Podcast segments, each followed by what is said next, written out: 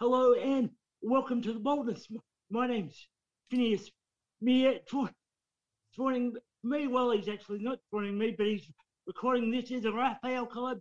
Hello, Raphael, in the background.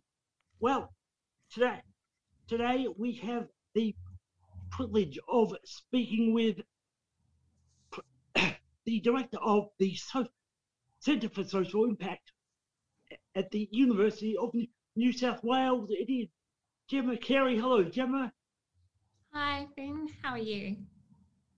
I'm very, very well. So, and we should just say the boldness before started is about not waiting, well, not waiting for some well-meaning person to give you your human rights, but grabbing them with both hands. Now, uh, Gemma, boy, um, you're obviously you've got a person that wears many hats. Um, what, uh, what, what have you noticed recently about the N- NDIS coverage in the in the mainstream media? Is it uh, has there been enough of it in your personal opinion? I think um, quantity is not so much of an issue. Um, quality, I, I think that uh, there's been a lot going on and a lot sort of being said by Minister Reynolds and um, Hoffman, the CEO of the NDIA, that probably deserves a little bit more scrutiny than it than it is currently getting. What uh, and yes, well, there's there's a there's a lot to lot to unpack there. What um, what, what do you what do you make of the the what do you make of the uh, well? Firstly, we should start by just I guess um, starting from the beginning. For those that don't know, what what is what is the what is the NDIS and what was its original intent? So the NDIS is what we call in technical policy land a, um, a personalisation scheme where people with a severe and permanent disability are able to access budgets uh, which they can use to buy services and supports that meet their needs. The vision of the NDIS that it would was that it would be equitable uh, and people would have choice and control over the services that they access that help them fully participate in life rather than what we had before, which was uh, a much more limited and kind of stock standard um, set of government funded services. That, that was the vision. Um, I guess the government is now saying that um, that vision is becoming unsustainable. With the they're they're saying that this scheme is currently worth uh, it's a 22 billion dollar scheme, but that's going to rise by uh, to 25 billion over the next three over the next three or four years, or or into the future. Um, I guess the question therefore is how do you, is the is do you think um, how is how is the scheme sustainable? Look, I think there's a bit of a question over the the case they're putting forward around its lack of sustainability. So it was always projected to cost 22 billion. So I don't think 3 billion is really that much more. But also I'm not really sure what data that is based on. We haven't had a lot of transparency around that.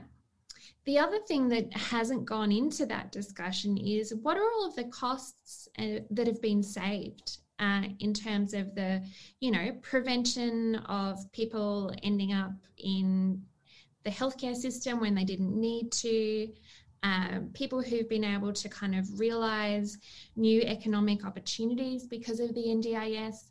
So I think we're only being shown kind of one side of the balance sheet, right, which is the cost. But what we're not being shown, if we're going to reduce everybody's lives down to a dollar figure, um, is the the income, the profit that's been made out of the NDIS and improving um, the quality of services and access to services that people with a disability have what do we what do we have to what do we have to do to to show show the show the government that, or for them to acknowledge that? It's a really good question. Um, I've been asked a few times over, the last couple of weeks if that kind of economic analysis exists. It doesn't exist um, because we don't have public access to the kind of data that would enable us uh, to do it. What we actually need is the government to go back to a body like the Productivity Commission that you know did all of the costing and the original plan of the NDIS, and ask them to um, you know reanalyze the actual cost benefit analysis of the scheme as it currently exists. It's it's interesting also, uh, I guess, in terms of what the government is looking at is uh, also um, the new minister's use of use of language. She's talking about high and low. She's talking about high and low functioning, uh, and saying that, that there's been a significant increase in participation participants being uh, high high functioning and a significant decrease in low functioning. And she's saying that Uh, it, it, I want, she wonders if it, it bears out over time whether people will be, whether the scheme is making people less less functioning, which is a very odd thing to say. I would have thought. It's extremely odd. And you know, you look at the eligibility criteria, right, which is a lifelong permanent disability. A lot of the people in that category can have degenerative disabilities. So we it would be completely reasonable to expect that there's a decrease in functioning. I don't think we can imply cause and effect. The scheme is making them less functional. Um, and I don't really understand how a scheme could be making people less functional either. Um, so as I mean, when I said at the start, I just think there's a lack of scrutiny into um, some really problematic statements being said without anything much to back them up. Um, feels a lot like political spin. Because yeah, it seems also that the that the the the government, in terms of its figures, is hiding behind um, the hiding behind the budget hiding behind the, the, the budget, which will come which will come out after this program or uh, before this program airs, rather.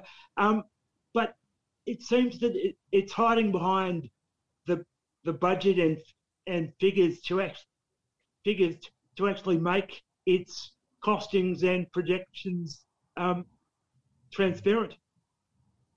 I, I agree. I think that there. I mean, I know that there's been a um, a more kind of stealthy plan and approach to um, cutting the NDIS. This is probably the first time that we've seen it be articulated upfront and clearly, you know, that, that things like independent assessments and other reforms on the table are actually about cost containment of the scheme. Um, so on the one hand well i guess they're being honest on that front but on the other i don't i don't really understand where the concern lies. I also don't like the fact that we're reducing um, all of this like people's lives and well-being down to a dollar figure. Um, i don't have a problem with things like the NDIS or Medicare costing the government a lot of money because that's what taxes are for and that's what government is there for. It's to provide for the well-being of our citizens. Um, so I, guess, I think I guess the government would. I guess that if I'm channeling my inner government person, there or inner Linda Reynolds, if that's possible. Um, if I'm, probably not, but anyway. Um, I hope I'm for your sake um, I'm, I'm, um, I'm just think, thinking, wouldn't the, wouldn't their argument be well? Um, we have to, we have to run, we have to run this as an insurance scheme, so there has to be a dollar, a dollar spend amount to each person. Um, Look, it does, and I, and I've always had questions about the ins- insurance kind of element that is unique internationally in this kind of scheme. Uh, but the you know we're as I said we're, we're we're only seeing one side of the balance sheet, which is the costs going out. Those costs are meant to be offset by the gains we get from um, people being able to participate economically, having to use costly healthcare system um, services less, and a variety of other things. So, even if I'm to pretend to be Linda Reynolds, um, I I'm I'm still I'm not convinced in those numbers and those numbers being a problem, basically. Now you you mentioned before about um, people receiving people receiving support, and the gov the government is talking about uh, legislating a definition of reasonable and necessary supports. Why why that why are they looking to do that? And will it mean people lose support they they need, like a person who has a person with muscular dystrophy, they might uh, lose a generator. I believe that NDIS won't uh, won't fund them going forward. So, yeah, what what will what will what will a definition of reasonable and necessary support uh, mean for participants into the future? I think there's two issues there. So one is that um, right from the start of the NDIS, we've seen a kind of cost shifting back and forth and argument between kind of mainstream services like the healthcare sector and the NDIS, um, and each of them trying to push costs on each other. The second piece of that is that I, reasonable and necessary uh, has always been a bit of a tricky thing to have in the legislation because it gets interpreted by um, a lot of different planners, right, across the whole scheme with 400,000 participants. Um, and there's a, you know, what, what is reasonable and necessary uh, according to one person might not be to another. What worries me though is if this government redefines reasonable and necessary into uh, a very narrow kind of definition and constrainment of that, what we're going to see is, uh, firstly, is it being done to actively exclude people from the scheme? Um, and we've seen that before where, you know, it's a very blurry line between what is a health condition and what is a disability. But we see people being told, well, you can't have access to the NDIS because you have a health condition. Um, it doesn't matter that that health condition results in, you know, functional limitations that for your lived experience of that health condition is actually a disability. Um, but we, I think we'll also see people's packages being reduced. So anything that can be determined as well, that's just a, a, normal living cost. We won't cover that, or that should be on the healthcare system. I think we'll see more and more offloading of those types of things, either onto other systems. Um, or onto individuals to cover themselves, um, which is probably the one that really scares me, right? Like um, it's not so bad if things get palmed off on other government support systems, but it's really bad if people are expected to pay out of pocket. We're going to play a community announcement for Radiothon. Then we'll be back with Loz's Stars and continuing the interview with Professor Gemma Carey. For support during our annual Radiothon and be part of community powered radio. 3CR Radiothon fundraiser, June 2021. To donate, call 03 9419 8377 or donate online at 3cr.org.au. 3CR Radiothon, community powered radio.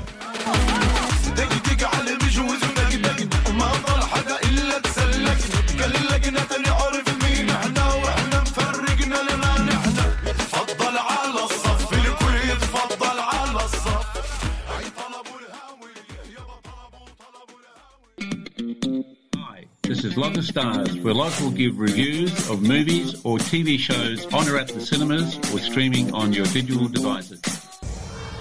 Hi, this is Murdoch and Loz, panelists on The Boldness, and this is Loz's Stars. Hi, Loz. What show are we reviewing today? A documentary called Stackorama. And what is this program about? It's about cup stacking, an individual and team sport, using specially designed cups in sequence as fast as possible. We follow Jaden Coggins, a 15 year old boy with autism.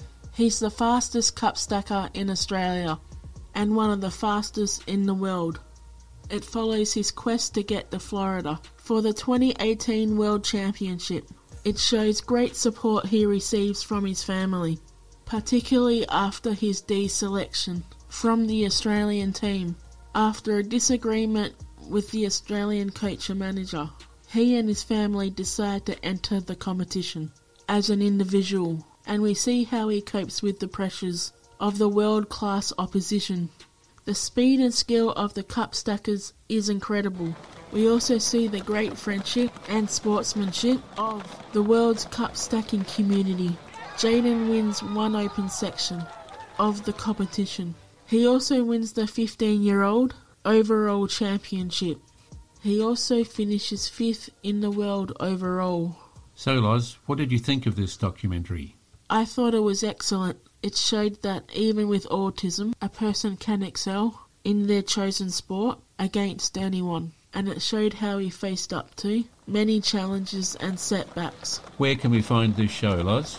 It's available on ABC iView. And Loz, how did you rate it? I really enjoyed it. I give it seven stars. Thanks, Loz, and thanks once again for listening to Loz's Stars.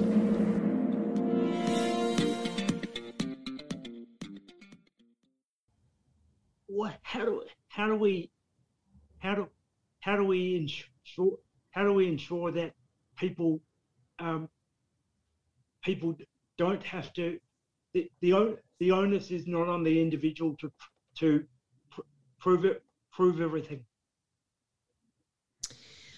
Yeah i'm very i'm very worried about that and with the independent assessors and um, i i think it you know none of, none of us quite know how to stop this, but I think there is something about going back to the kind of um, coordinated action that we saw around the Every Australia Counts campaign that got the NDIS up in the first place.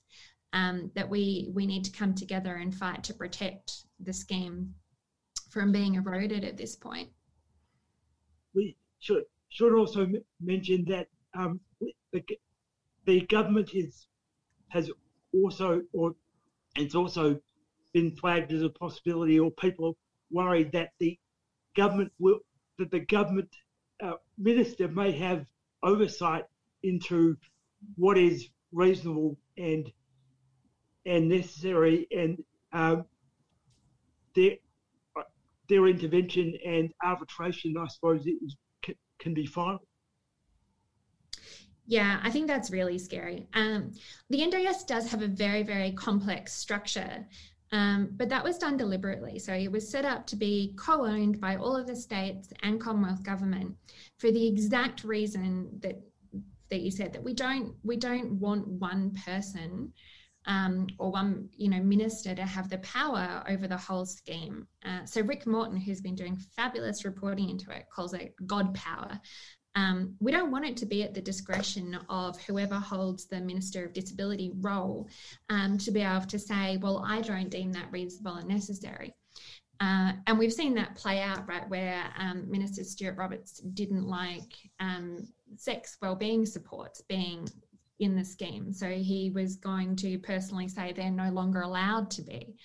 Um, we, you know, it's a complex model to make work. Uh, and I've done a lot of research on on the the struggles of making that complex federated model work. But on the other hand, that's also was you know it's a protective factor right that no one state government and no one minister can come in over the top and say i don't believe that you should get that support in, indeed indeed uh, going back to um, independent functional assessment which uh, every all the disability advocates I I know and the disability sector at large um, don't really like this proposal. For what is what is the what is for those that don't know what is the what are independent assessments and what why why are they a bad thing?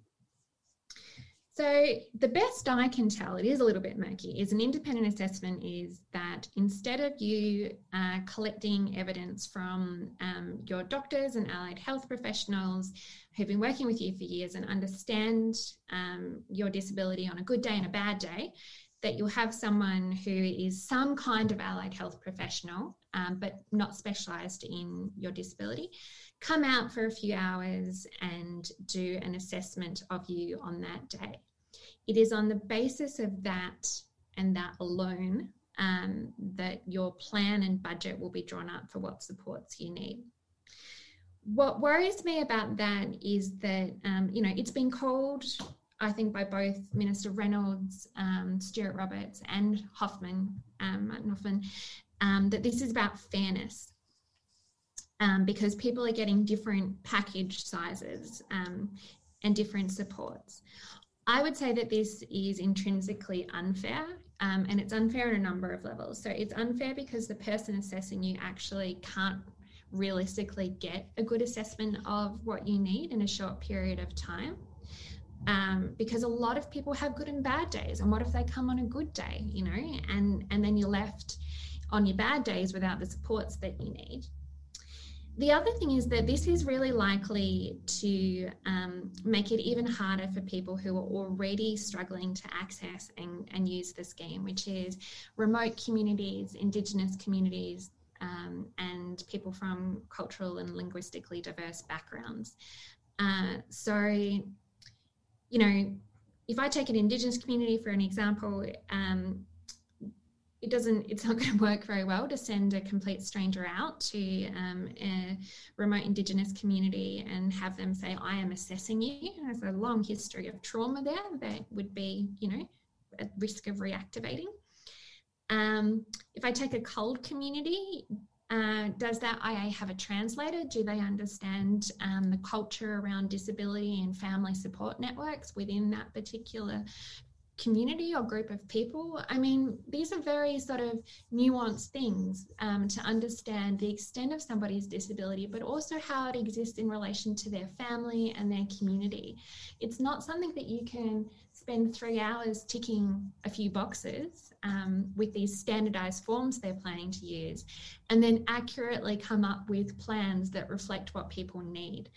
So, to me, the independent assessors actually would erode that original vision we talked about, which was about choice and control uh, and services that fit you as an individual. Um, I think we're going to see a more standardized set of services. And then that takes us back to the system that we were replacing with the NDIS. We said that standardized services didn't work and weren't fair, and yet we're, now we're heading back in that direction.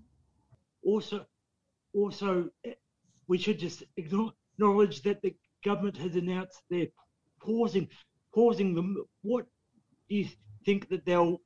What do you think that uh, independent assessments will look like in in the future?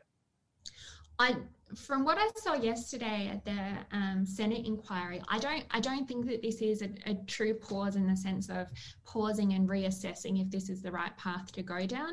I think it's a um, pause while they consult with the advocacy sector, um, but there's consulting and there's hearing, right? Like we the sector, academics like me, we've all been very vocal saying exactly the same thing about this um, planned set of reforms. Uh, so they've already heard it. Uh, I guess with my cynical hat on, it's going to be an exercise in saying, okay, we heard you and we decided to do it anyway. What, so just, uh, we're probably running fast out of time, but what, what does, what, uh, changes are disability advocates calling for, and what changes would you like to see in what the government is proposing with the NDIS, Professor Jim Carey? Look, I, you know, I do think that there was a problem in how assessments were doing done before, in that you as an individual had to pay a lot of money to go and get all of your reports. I don't, you know, and some people couldn't afford that. I, I definitely think there was a problem with that. I think the better solution to that um, is to pay for those reports on behalf of people. Um, I worry about government contracted assessors who have, um, you know, we don't know what's going to be in those contracts, but for example, they could have in there that um, they're, they're, they need to reduce the size of plans. Uh, if you go back to the Productivity Commission um, design of the NDIS, it did talk about independent assessors, but it talked about them as being independent from the participant as well as being independent from government and the agency. Um, that's very different from what's on the table at the moment. Um, so, if the government insisted on going down an independent assessor line, I would want those assessments to be independent from the NDIA, and I would also want them to be, you know, being done by appropriate people um, who have skills and knowledge and take time with people to understand what's going on in their lives and, and what their disability is um, rather than this, you know, it's been proposed that it'll be three hours and they'll have a standardized form that works for all disabilities. A standardized form for work that works for all disabilities, like that's an impossible tool to create. Um, it doesn't make any sense. And it's also, again, against the whole principle of the scheme, which is that every person's need and every disability is different and requires different supports. Um, so I would say, you know, I, I would like to see independent assessors scrapped altogether um, if they insisted on using them, I, I, certainly wouldn't want or trust them to be contracted out by an agency that has a vested interest in reducing costs of the scheme at the expense of the well-being of people with disability across Australia. And what is there any um, is I know that uh, disability advocates recently have been talking about co- uh, principle of co-designing the scheme with government? Do you think that that will? Do you think that will work? I think it would. I think that you know we started off with co-design. Uh, that's what got the NDIS up, and I think we've gradually been losing that over time. So if they, if you know, if you want to make major changes to this scheme, it should come back to that principle of nothing about us without us. Um, and I don't think this government is embodying that. I, I think that they're making decisions um, not just on behalf of people with disability, but they're they're not even paying attention when people from the sector are almost screaming at them like that this is a terrible idea and this is going to impact people's lives in a bad way. Fantastic. Well, well, not, well actually, not not fantastic. The government needs to act. So um, so um, listen. They sure do. Now, um, thank you very much for joining us tonight, Professor Jim, Gemma Carey from the Centre for Social Impact at the University of New South Wales. My pleasure. Thank you for having me. Thank you very much. We're going to be back on the 16th of June for Radiothon. We're going to go out with a song, Planet of the Blind, by the Karen Shader Band. Keep listening to Completed by Lovely. Thank you. On